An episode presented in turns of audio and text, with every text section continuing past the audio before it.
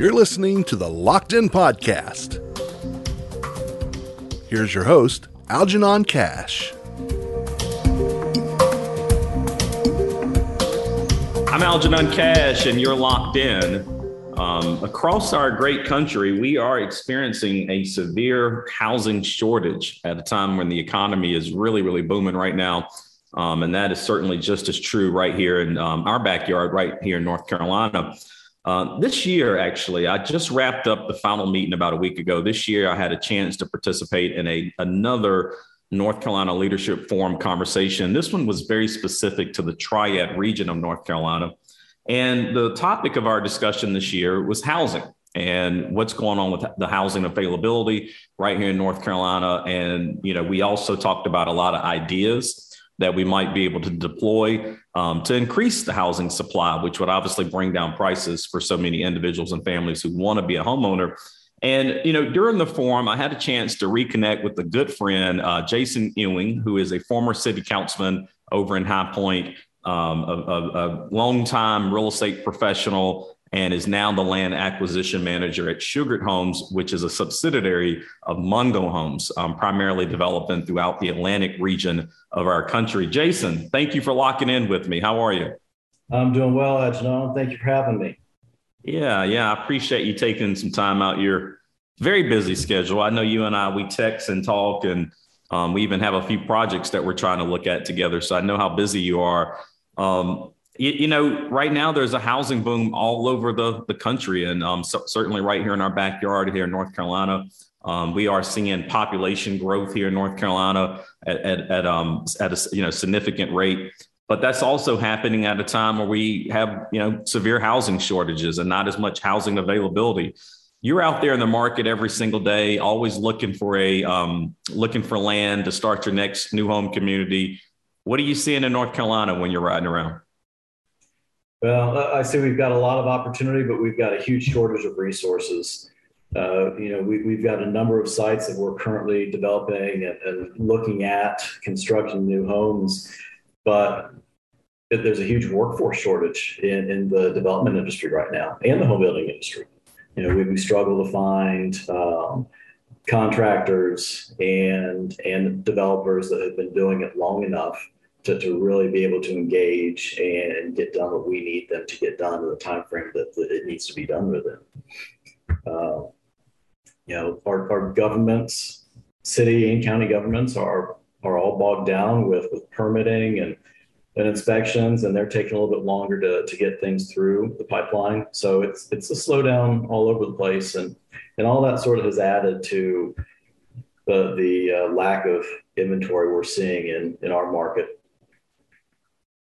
Yeah, you know, we, you know, obviously, I talk to a lot of restaurant owners. I talk to a lot of small business owners across um, a, variety of industries and we constantly hear people saying that the, the labor shortage is is is, is the, the driving factor um, behind a lot of a lot of the, the struggles they're experiencing. So what I hear you're saying is is even in home building, one of the things that's driving up the price and um, maybe driving down inventories is just not enough people to actually get out to the job site.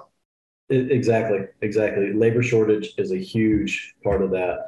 Um, when when COVID hit a little over two years ago, that really hurt us because it put us on our heels for a couple months. You know, we, like so many other um, national regional builders, learned from our experiences from 2008. And we, we learned to not put a bunch of spec buildings up. So we stopped. We stopped going through that production process until we knew what was going to happen coming out of COVID, when we were going to come out of COVID, when when things were going to start opening up again. And really, the the two and a half months that we were sort of shut down, so to speak, it, it put us back much longer than we needed to be. You know, we look back now and say we should have kept pushing through and, and building during that time period. Um, but the unknown sometimes paralyzes us as uh, 2008 taught us a, a, lot of a lot of lessons. You, know, I also hear a lot of businesses talking about um, supply chain disruption, um, just not being able to get the necessary supplies to manufacture the widget or prepare the the, the meal that they always prepare every weekend for their customers. Um, talk a little bit about supply chain disruption and what that might be doing um, within the home building industry. Certainly. So we've had issues the last year or more. Um, you know, first started out, we, we couldn't get the windows. So we, we had homes built to the point of windows and then we couldn't move on. We, we were waiting six to eight months on, on window deliveries. And, and then it was cabinets and, and then it was siding. Trusses have been a huge issue getting trusses in. Uh, obviously, with the lumber costs what they are, lumber shortages, um, all supplies are, are, are, really challenging. Our procurement team has been working tirelessly over the last year, trying to find alternate sources that we can potentially purchase from that, that could hit the deadlines that we need. So we don't have the house framed and we've got to slam the brakes on it for, for three months until we can get the, the necessary um, materials to finish. So you, you know you heard me mention at the outset of our conversation that here in North Carolina we are experiencing a population boom, um, and we're we're seeing that across the state, whether it's in Wilmington or Raleigh, here in the Triad, all the way down to Charlotte, and even out to Asheville. Um, what what does the demand scenario look like on your end? I mean, are you seeing huge huge demand for um, people wanting own own their own homes? Um, are you seeing more demand for apartments? Is it some kind of, you know, is it, is it sort of split in the middle right now? What, what, what's going on with the demand side within housing? We're seeing huge demand for home ownership. And we've had to sort of pace how many homes we can release every month for sale uh, because the demand on homes, we would sell out and then we wouldn't be able to sell for six months because the production time so we've had to really pace ourselves with how we release homes to, to be built and to be sold. So, so we, we can continue and have a consistent um, sales stream.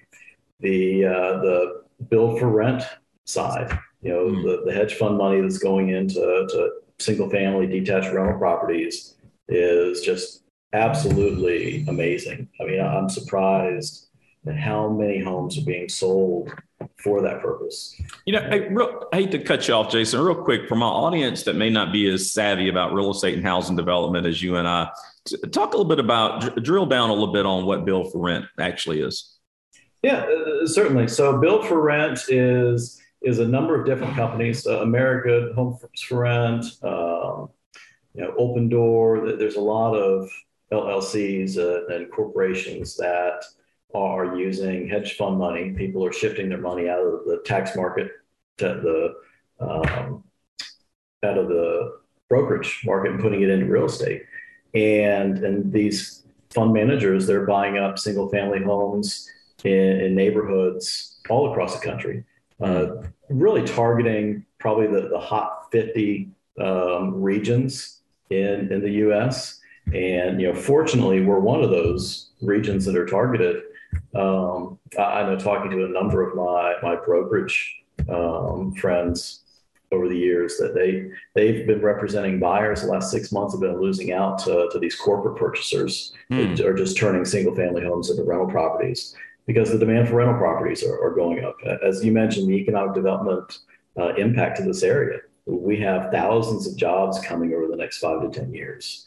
And the, the rental companies see an opportunity that they want to have enough rooftops that they can rent to these new um, the, the, new population coming into our, our region.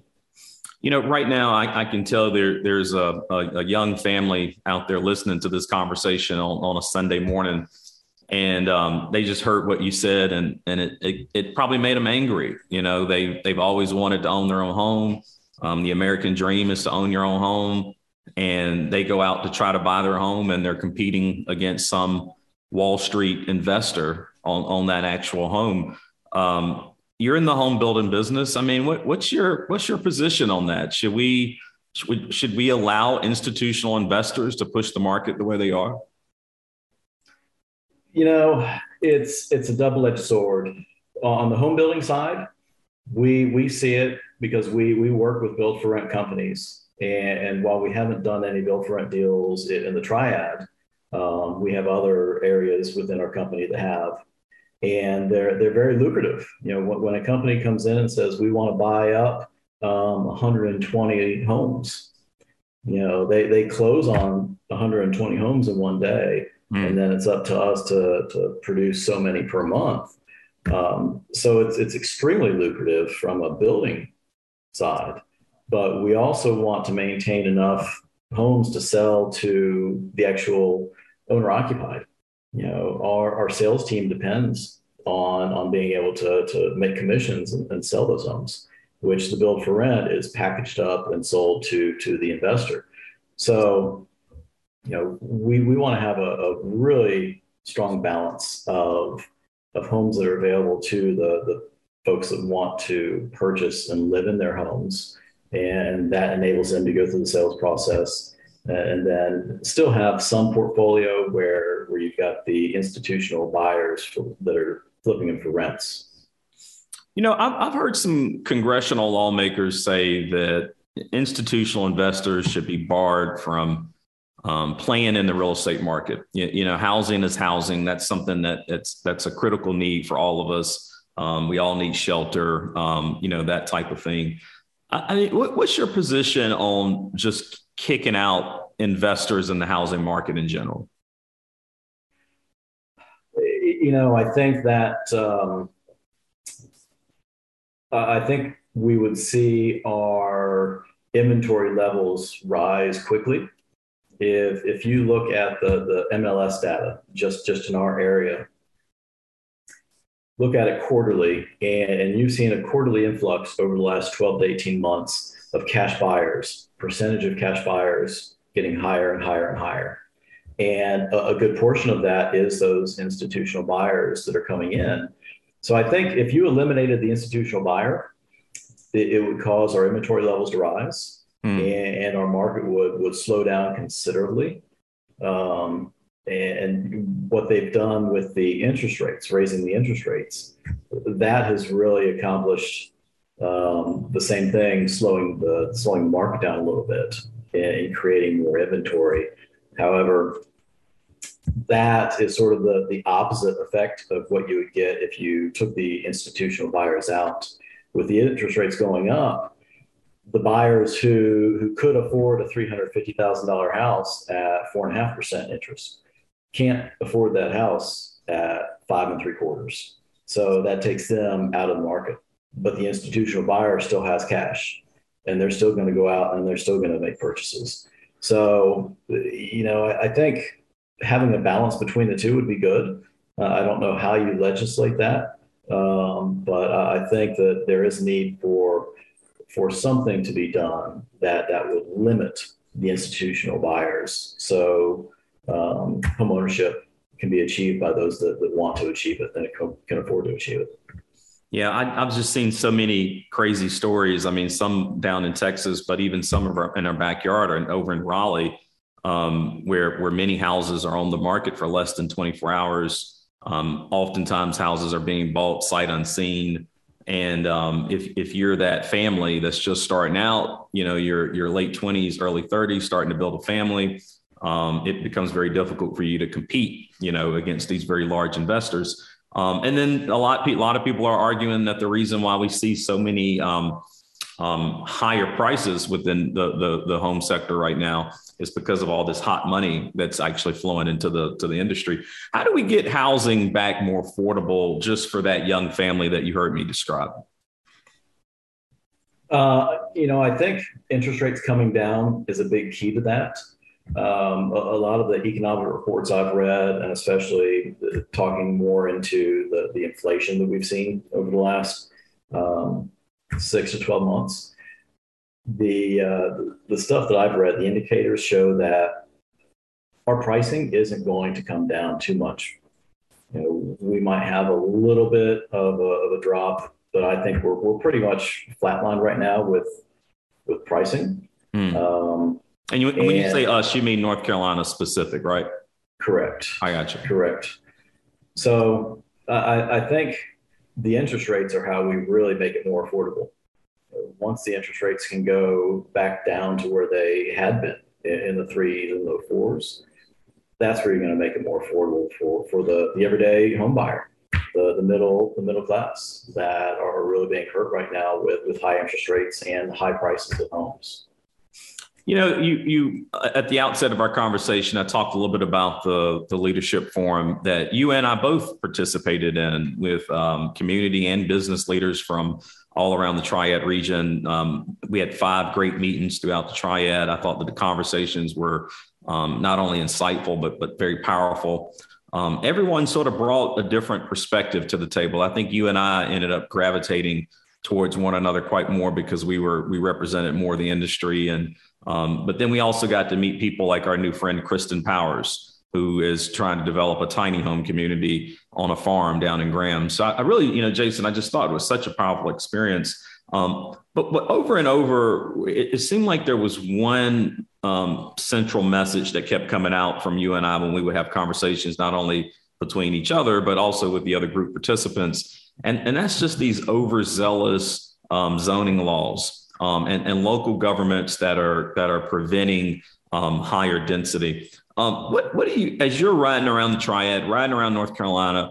What are you seeing in, in the way of local government actually um, keeping houses or keeping homes, um, you know, not affordable? But as we've spoke the last couple of months um, about zoning, it, it's a huge issue. You have some more rural communities that RS40 is what they stick to. And, and for those that, that, don't know, RS40 is a 40,000 square foot lot, and there's 43,516 square feet in an acre. So you're, you're basically looking at a one acre size lot. And, and that's great in some rural communities um, where you can build large McMansions on, on a one acre and, and sell them for 750. Uh, it's great for a, a custom home builder. But but for us as a, a smaller, more regional builder, um, it, it's challenging because of the larger the lot. If if we build a let's say a 44 foot wide home and we build that house on a 65 foot wide lot, you know, we we sod our front and side yards. So sodding 65 foot side to side, and then another um, 21 foot combined side yard. That's that's fairly considerable of cost. Um, but if you are in a rural area where they require a hundred foot wide line, mm. you know now you've got that much more square footage that you have to sod, you have to pave and curb. Um, so there's there's some of these costs that go into it. And, and I know I've spoke a few months back when we were having conversations in the leadership forum cluster zoning is is one option that there are some municipalities that that utilize that and what that is is it, it allows you to retain the same density so you know one to one and a quarter units per acre but it allows you to cluster those homes on lot sizes that make sense mm. and then have tons of open space you know you, you can have walking trails you can have gathering spaces fire pits, picnic areas, gazebos, whatever um, would fit the that market. But it, it, really allows the developer to build more affordably, which then that affordability gets passed on to the, the consumer. And right now, dirt is like gold. Mm. Sellers want a high premium for their land, and they're getting it. And in order to make that high cost work, you know, we have to put houses tighter. We have to get more density. We have to put in some some townhomes, some multifamily, whatever we can do to make the numbers work. Yeah, you know, and I think the reason land prices are trading at the, the valuation they, they they're trading at is that a lot of landowners have been told there's there's not a lot of land left, um, and and there's certainly not a lot of um, especially when you look around our urban counties like Forsyth and Guilford and Wake and Durham and Mecklenburg um, you you just don't see a lot of um, large contiguous sites put together. Which for people like you who are you know you get out and put together um, land for for your company, you know how hard it is when you're dealing with 20 or 30 different families trying to assemble a site. So um, you know your job's always a lot easier if you can go in and just buy one 100 acre track and, and go ahead and start to, to be able to develop. But what I, what I really believe is not that it's not a lot of land left. It, it's the, the land we've used. We've used it so inefficiently. Um, it's created a, a, sense that we think that there's not a lot of land left. What what do, what does my audience need to know? What do we need to be doing um, to try to encourage our local governments to really look harder at higher density development um, so that we can bring the price of houses down um, and, and just make the, the idea of owning your own home more, more inclusive? You know, one thing that uh, I think could be talked about by everyone is, is walkability.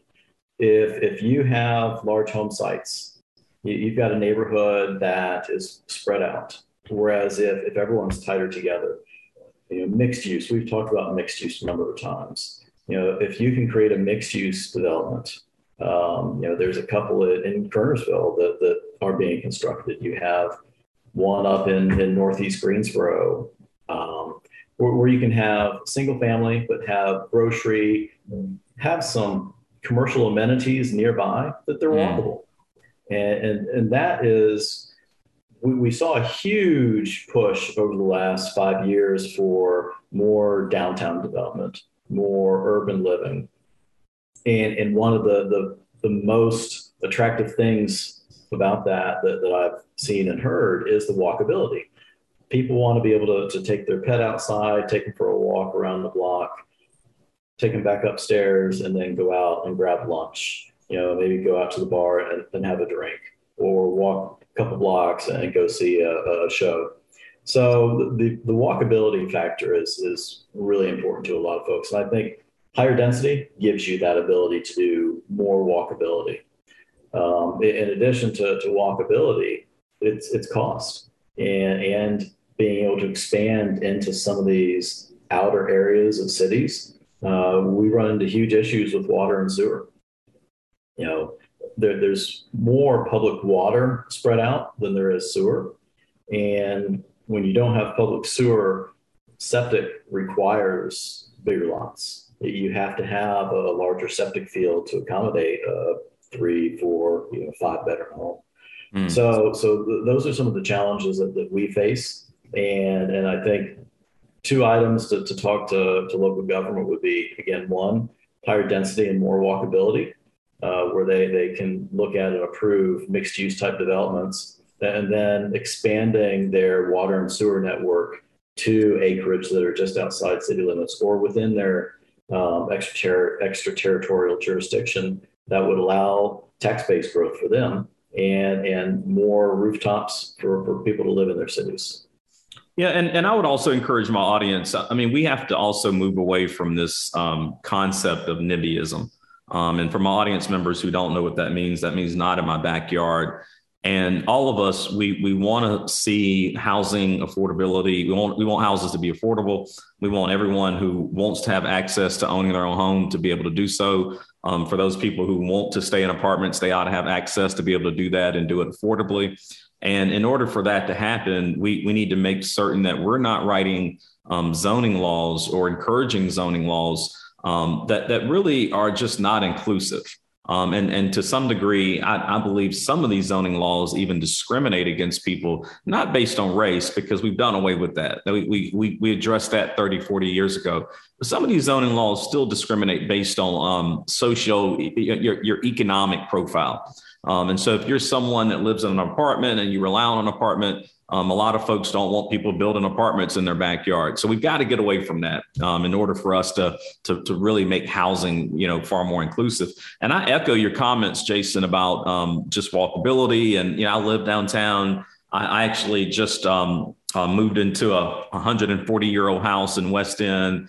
I'm, I'm right on um, 6th Street. So I'm two blocks from 6th and Vine. I can go grab a pizza at Quanto Basta. Um, but then I can also head right over to um, Publix and, and, get some groceries if I need to as well. So I agree. You, you know, when you create these kind of dynamic communities and and and, and more mixed use communities, um, you you do you do get those those achievements. Um, you know, my last question before I, I'll let you go.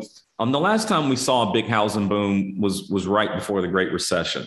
And, you know, you mentioned it at the outset of our conversation, right after the Great Recession, we saw a big contraction in housing. No land was being developed, no houses being built, no apartments being built. Um, some may argue that we're getting ready to head back into round two of that. Um, do you see the situation or where we are with the housing economy? Is it the same as what we saw back in 2009, 2010? And if not, what's different? In my opinion, I don't think we are. Uh, again, reading uh, a number of economist reports and, and projections, the, the cause of the 2008 housing collapse was completely different from where we're at now. Right now, high demand is what's what's driving the, the slowdown in, in housing. And, and again, the lag time because 10 years ago we had no lots on the ground. And it takes time to develop land to get those lots on the ground. When I was on city council, um, just shortly, well, during that recession period, we might have had maybe a, half a dozen rezoning, residential rezoning cases in a calendar year. Mm. And, and, now you're looking at probably at least six to 10 a month in some mm. of these jurisdictions. Um, so, so that was a, a, huge reason why we're where we're at now. Had everyone continued developing lots and building homes the last 10 years, we should have the inventory now. Um, but, but the other issue from 2008 in the Great Recession was was based on on mortgages. The the fiscal policy of how these mortgages were being granted, and some of the some of the predatory lending that was going on is what really hurt us. And, and now it's not that same same issue. They've they've made some corrections with the with the mortgage industry, as, as you're well aware of.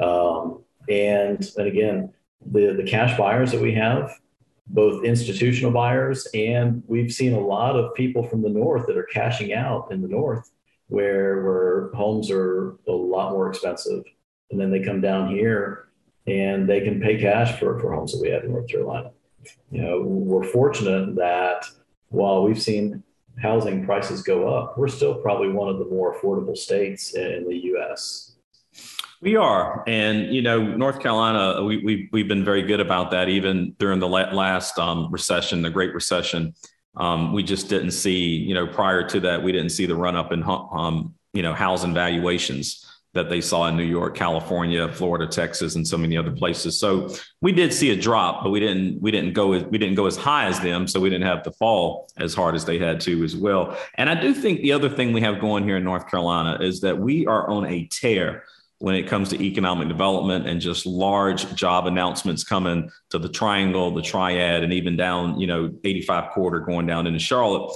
And so I think there's going to be so much, um, so many new people moving into North Carolina, so many new industries coming over the next 10 years that that's going to be able to sustain um, a lot of our housing growth. And so, Jason, I appreciate you, first of all, for being a good friend. Second, for locking in and just helping my audience learn a little bit more about Shugart and um, what's going on around North Carolina with housing. Um, as I get ready to let you go, man, you got anything you want to add or leave the people with? You know, just uh, anyone who's thinking about buying or selling, talk to a professional. You, you see a lot of people that, that, read a book and they think that they can do it on their own. Uh, spending 15 years on the brokerage side, um, I can tell you there's a lot of value in, in utilizing a, professional real estate broker. And I would encourage anybody to, to pick up the phone and call one before they, they take on purchasing or selling a home on their own. And if you're thinking about buying a new home, go find a Shugart Homes community. There are plenty of them out there throughout the triad. So make sure you consider them if you are in the market for a new home. To my audience, I want to thank y'all for locking in. Um, do make sure you stay tuned to WTOV every Sunday morning. That is where the Locked In Show broadcasts. Um, but if you happen to miss it there, hopefully you are subscribed to the podcast. So you can download the podcast at Apple, Spotify, Pandora, wherever you like to get your favorite podcasts. You can lock in with me there. Make sure you continue to follow Algenon Cash on Facebook, Instagram, and YouTube. And until next time, y'all stay locked in.